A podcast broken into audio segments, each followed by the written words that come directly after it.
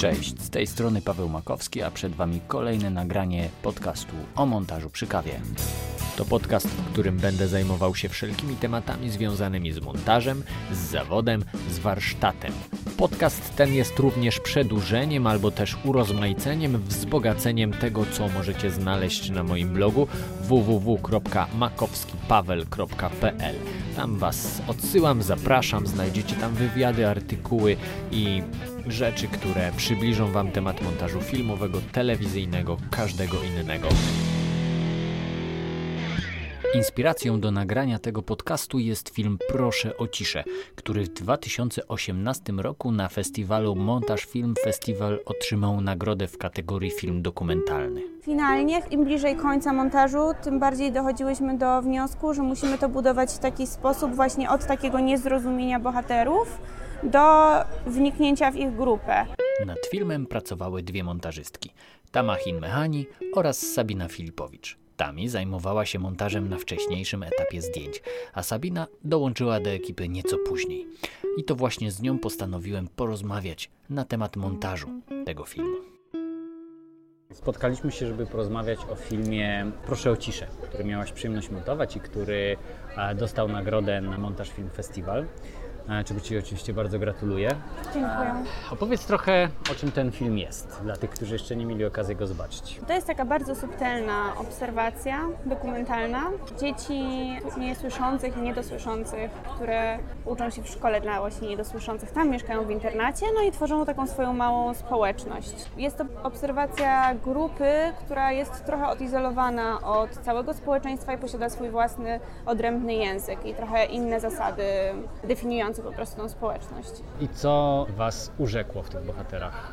Przede wszystkim to, że byli kontrastowi, czyli po prostu każdy z nich coś trochę innego sobą reprezentował. Oni też wszyscy chodzili razem do klasy, więc najpierw zdecydowaliśmy się na konkretną klasę. Ona się składała praktycznie z samych chłopców i wybieraliśmy takie osobistości, które po prostu się jakoś tam wybijały. I chciałyśmy też, żeby charaktery tych wybranych osób kontrastowały ze sobą, żeby w jakiś sposób było to po prostu barwne. Jakiś taki typ dowódcy, ktoś, kto się dobrze uczy, tak, nie pozwala ściągać i tak dalej. Tak, tak w normalnym świecie, takie osoby, które ubarwiają taką szkolną rzeczywistość.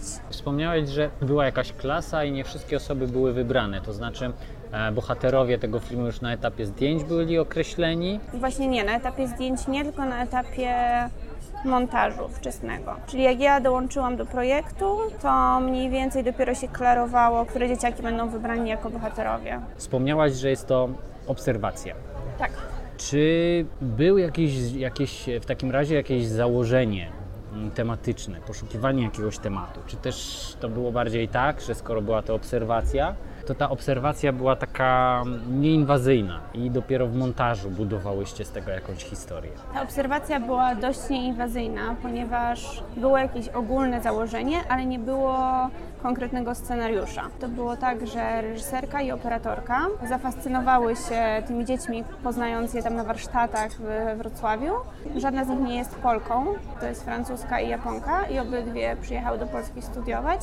E, miały takie doświadczenie e, życia w społeczeństwie, które zupełnie nie rozumie ich języka, a one nie rozumieją, co się dzieje wokół nich, ponieważ jak przyjechały tutaj, to nie rozumiały polskiego.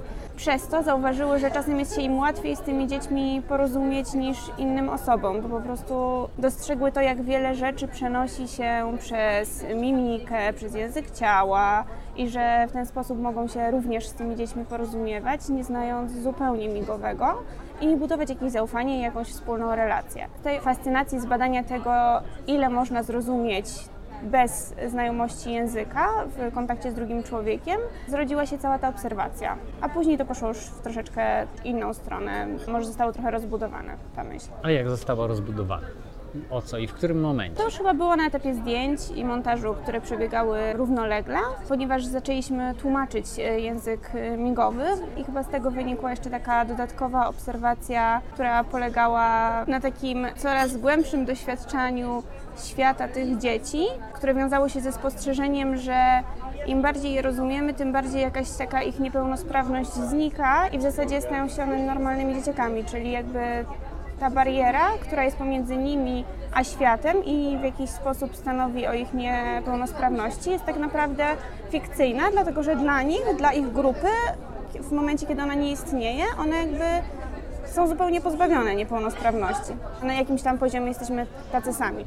Kiedy się ogląda te sceny, to równie dobrze można by je poprzestawiać i też otrzymałoby się jakąś inną obserwację, prawda? To jak się rodziła taka linia opowiadania tej historii? Że podejmowałyście decyzję, że coś powinno zostać opowiedziane widzowi wcześniej, coś później, a coś na końcu. To była bardzo trudna rzecz do zrobienia i to rzeczywiście bardzo dużo czasu spędziłyśmy na po pierwsze takim trochę myśleniu teoretycznym o tym, jak to ułożyć, ale też na po prostu bardzo, bardzo wielu próbach, które konsultowałyśmy z różnymi przyjaciółmi, też profesorami naszymi. I finalnie, im bliżej końca montażu, tym bardziej dochodziłyśmy do wniosku, że musimy to budować w taki sposób właśnie od takiego niezrozumienia bohaterów, do wniknięcia w ich grupę. I na to się składały tak naprawdę dwa czynniki, czyli po pierwsze to, że na początku w tym filmie pada dużo mniej słów i dopiero im dalej jakby narracyjnie jesteśmy w nim, tym więcej te dzieci między sobą rozmawiają i tym bardziej zaczynamy wnikać w ich świat. E, no i po drugie też zależało nam na tym, żeby w tej obserwacji, w kolejnych scenach coraz bardziej też emocjonalnie wnikać w ten ich świat, czyli jakby każde kolejne sytuacje pokazywały coraz bardziej już zacieśnione więzy między tymi dziećmi, czyli że one po prostu były jakby w grupie coraz bliżej siebie, zaczynając od e, normalnej szkoły z internatem, gdzie każdy jest tam trochę osobno, przechodząc przez jakieś takie ich szkolne perypetie, pożyczanie sobie gumek do mazania, czy e, podpowiadanie na lekcji, kłócenie się, no i dochodząc do jakichś takich właśnie wspólnych życzeń czy momentów, które już są takie bardzo rodzinne, które były dla nas tym mocniejsze, że te dzieciaki rzeczywiście żyją razem i trochę się razem wychowują, no bo one tam żyją bez rodziców, e, z rodzicami się widzą tylko weekendami. To były takie dwa klucze, które sobie przyjęłyśmy, ale to też nie było tak, że staliłyśmy sobie takie klucz i nagle nam wyszedł film, tylko było mnóstwo prób. Ta obserwacja jest taka bardzo powolna, i bardzo subtelna i ciężko było nam tak rozłożyć też jakieś takie akcenty rytmiczne i zdecydować, e, kiedy scena powinna być bardziej nostalgiczna, kiedy bardziej śmieszna. Ten etap to już było tylko i wyłącznie próbowanie, próbowanie i próbowanie. I mieliśmy bardzo dużo wersji, które pasowały już do tych naszych kluczy założonych, ale jednak no, nie oglądało się tego dobrze i i czułyśmy, że coś jest nie tak i konsultowałyśmy, pokazywałyśmy i nie było jakiegoś takiego zachwytu. I był taki moment, kiedy pokazałyśmy którąś z wersji widzom przyszłym, że tak to ujmę, i usłyszałyśmy, że no, że to jest bardzo dobre, ale że w zasadzie to przecież jakkolwiek byśmy tego nie ułożyły, to to by było dobre, bo te dzieci są takie słodkie i kochane i to po prostu ta ich niepełnosprawność znika i że to się wszystko tak fajnie opowiada a my mając już na koncie milion prób, kiedy czułyśmy, że to nie jest dobre, jak usłyszałyśmy coś takiego, to stwierdziłyśmy, że okej, okay, no to znaczy, że jesteśmy blisko końca. To jest ten moment, kiedy widz mówi, że tak fajnie się wszystko ładnie ogląda, że to taka prosta obserwacja, tak ładnie ułożona, a my wiemy, że pod tym jest y, setki godzin pracy, prób y, koncepcji związanych z długością ujęć, z akcentami w scenie, z uśmiechem jednym, drugim, z usunięciem tego uśmiechu i to wszystko właśnie buduje tą taką równowagę, której powiedziałaś, że widz mówi, że, że, że jest dobrze, tak? że dobrze mu się to ogląda. I to jest cały ten sukces. Rozumiem, że ten cały aspekt był takim najtrudniejszym wyzwaniem. Jeśli chodzi o taką y, typową montażową pracę, no to to był najtrudniejszy aspekt, ale dość trudna była też taka kwestia bardziej techniczna związana z tłumaczeniami tego migowego. A właśnie, też a, jak, a jak to rozwiązałyście? Były w miarę możliwości na planie dwie kamery, nie zawsze, ale tak się starałyśmy, żeby tam były dwie kamery tłumaczenia były wykonywane po zdjęciach.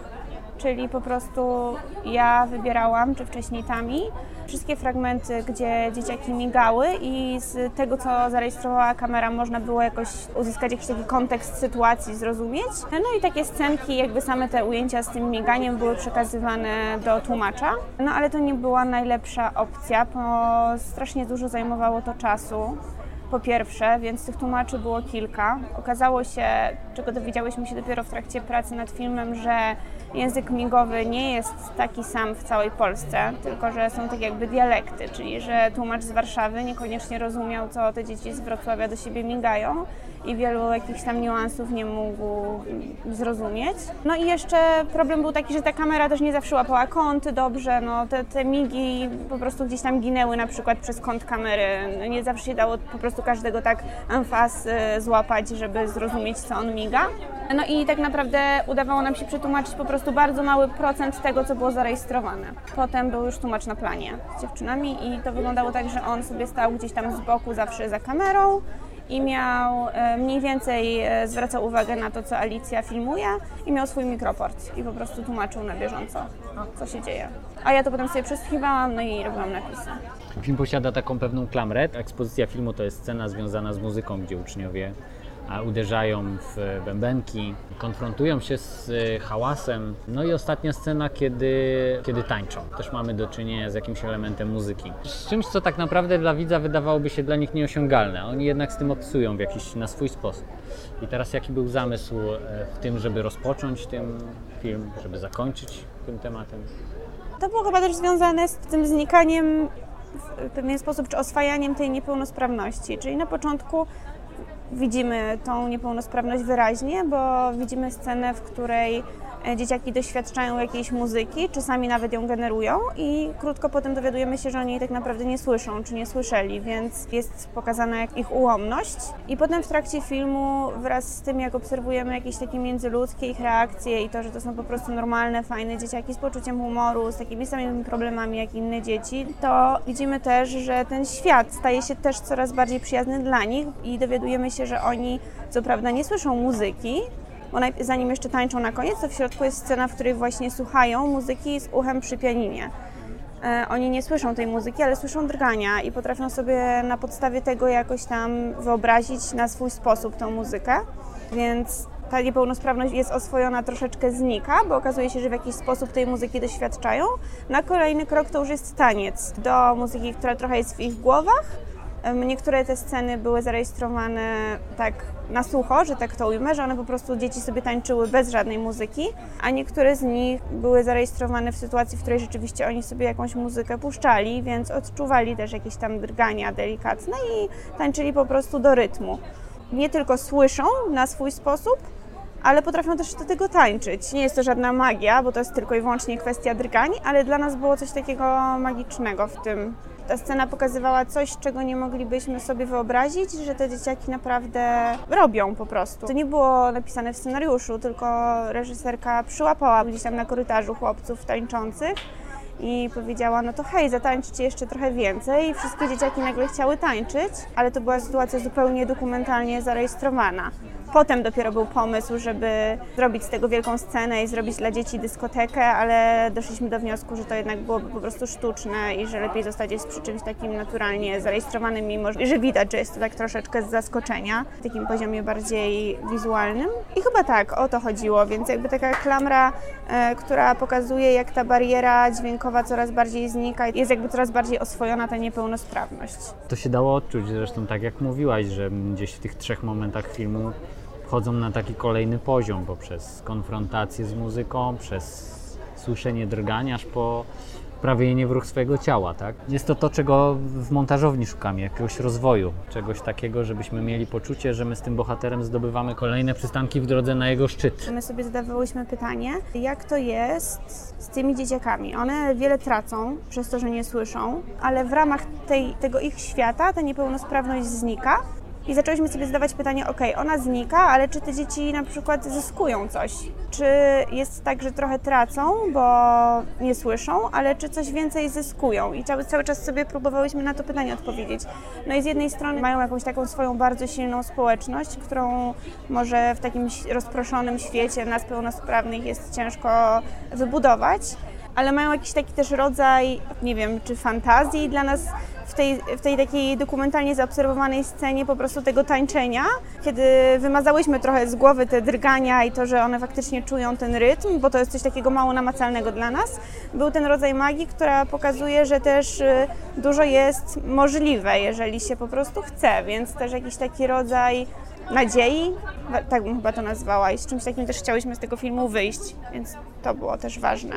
A warsztatowo, tak, tak stricte przyziemnie, ile czasu trwała praca nad tym projektem? Dość długo montowałyśmy ten film. Myślę, że cały proces trwał gdzieś z rok. Oczywiście nie była to praca non-stop, tylko tam co jakiś czas, na 3 dni, 4 dni Ja dołączyłam gdzieś trochę przed połową tego procesu. Jeszcze zdjęcia długo potem trwały i ja spędziłam przy tym filmie myślę, że z jakieś 8 miesięcy, ale ile godzin w montażowni spędziłyśmy to nie wiem. Było tych dni na pewno wiele. Miałyśmy takie sesje po 3-4 dni po prostu. A łatwo tak się wchodzi na nowo do projektu, który musiałaś odstawić na dłuższy czas, a teraz znowu trzy dni przed tobą i ty musisz na nowo ogarnąć to wszystko. Jak to wyglądało? No w dokumencie to dla mnie to jest zbawienne, bo po prostu mi daje dystans. I oczywiście jeżeli ten czas jest zbyt długi, no to można trochę wypaść z rytmu i trochę po prostu się jakoś tak z tego ciągu montażowego związanego z tym konkretnym światem, nie wiem, gdzieś tak za daleko myślami odejść, ale jednak krótsze przerwy no na pewno dają dużo dystansu, czyli po prostu zmęczenie materiału, jak jest go dużo, czasami jest olbrzymie i tydzień przerwy, dwa tygodnie przerwy, trzy tygodnie przerwy po prostu dają taki oddech, ogląda się to, co się zrobiło i od razu widać, co jest źle po prostu.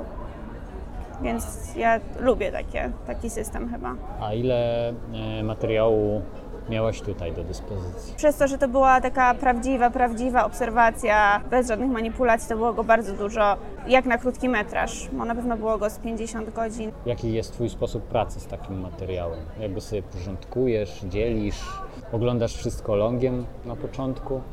Starałam się na bieżąco wszystko oglądać, tak jak dostawałam, bo dostawałam te zdjęcia tutaj na bieżąco. E, no i też w przypadku tego projektu najpierw były zawsze te selekcje dla tłumacza, czyli to było takie pierwsze szybkie przejrzenie materiału jeszcze na tym etapie, kiedy go nie było na planie, czy potem też opracowywanie tłumaczeń po prostu z planu. To był pierwszy etap pracy z materiałem. A potem ja jestem tą osobą, która bardzo żmudnie wszystko selekcjonuje, czyli nie, nie robię tak, że oglądam materiał i wybieram jakieś mocne punkty, czy coś, co mi zapada w pamięć, tylko raczej oglądam wszystko i sobie coraz bardziej to zawężam, zawężam. Wybieram jakąś transzę materiału, oglądam, ona jest dość duża, oglądam ją drugi raz, wyrzucam znowu trochę i to się tak zmniejsza i zmniejsza, czyli jakby tą drogą idę, takiej powolnej selekcji więc dużo czasu to zajęło mi przy tym projekcie.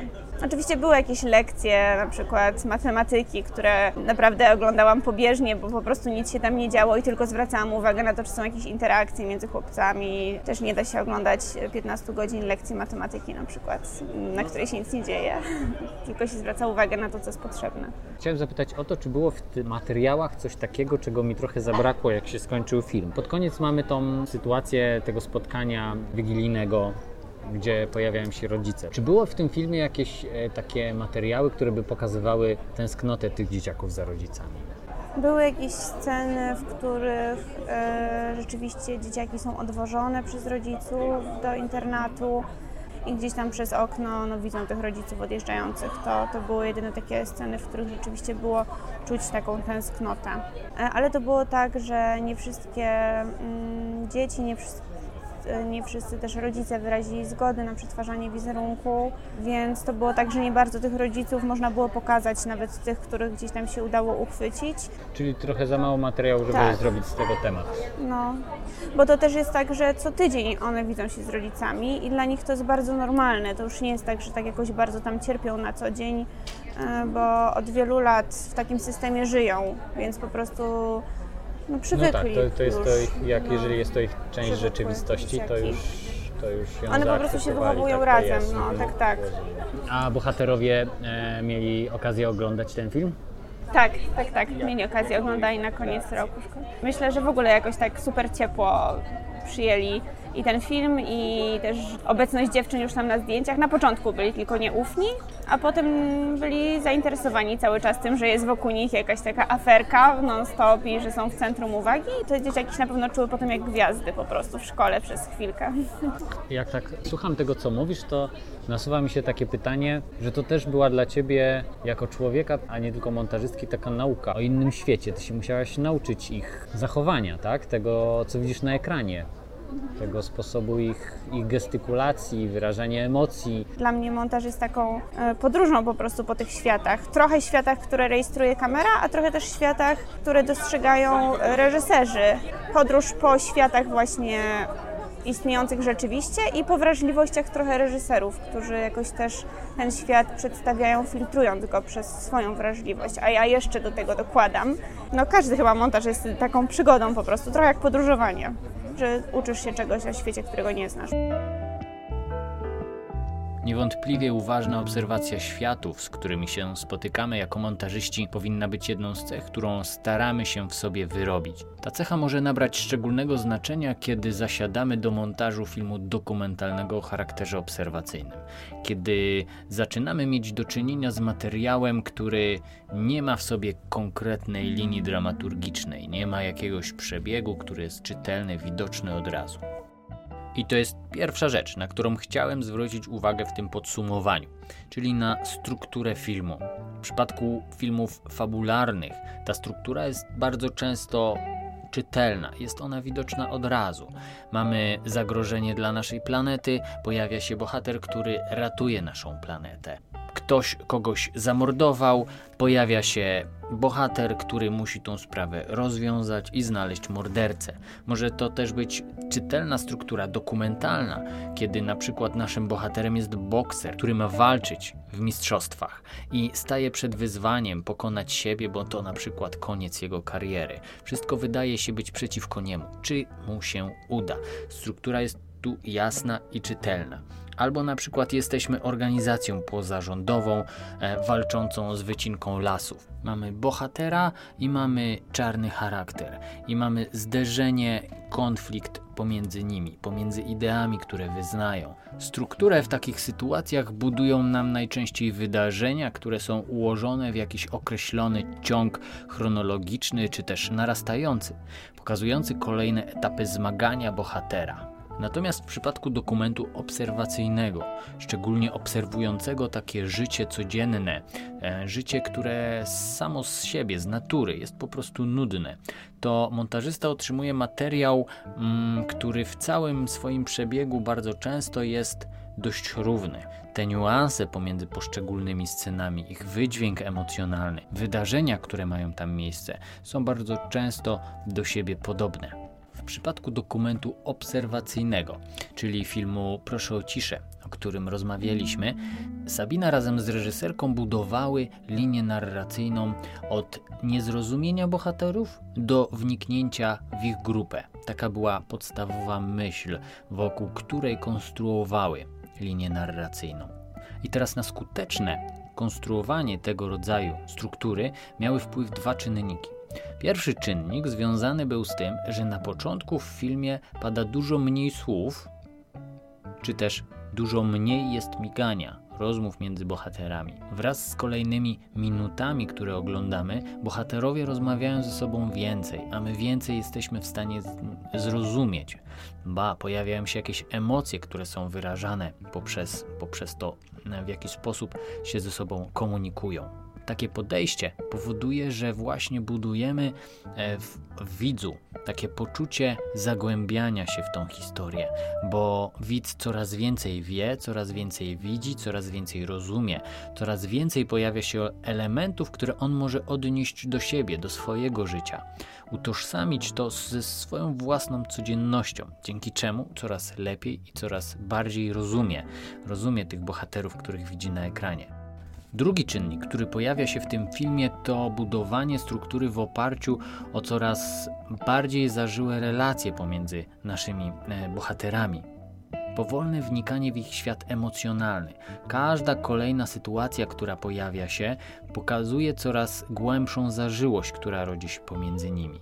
Od y, zwykłych zajęć, na których bohaterowie wydają się być sobie obojętni, przez szkolne perypetie, pożyczanie gumek, podpowiadanie na lekcji, kłócenie się, dochodzimy do wspólnych życzeń na końcu filmu, do składania sobie życzeń dotyczących przyszłości. Tym samym przechodzimy jako widzowie razem z naszymi bohaterami od poczucia tego, że jesteśmy w zwykłej szkole dla niesłyszących, do e, momentu, w którym widzimy, że tak naprawdę te dzieciaki wychowują się wzajemnie, wychowują się razem w tym miejscu. Myślę, że ta dzisiejsza lekcja związana z budowaniem struktury e, w montażu filmu obserwacyjnego, dokumentu obserwacyjnego, będzie bardzo cenną informacją, bardzo cenną nauką dla każdego z Was. E, bo z czego budować strukturę, jak nic się nie dzieje? No, otóż są możliwości, trzeba uważnie obserwować materiał i znaleźć w nim coś, co powoduje zmianę, coś, co tą zmianę wywołuje. Ja tymczasem zapraszam Cię na mój blog o montażu przy kawie, gdzie znajdziesz innymi warsztaty i szkolenia dotyczące montażu filmowego, podstaw montażu filmowego. Jeżeli zatem jesteś na początku swojej drogi montażowej i szukasz rzetelnej i dobrze poukładanej wiedzy na ten temat, zapraszam Cię na www.makowskipaweł.pl. Jestem przekonany, że w ramach warsztatów, szkoleń znajdziesz jakiś temat również dla siebie.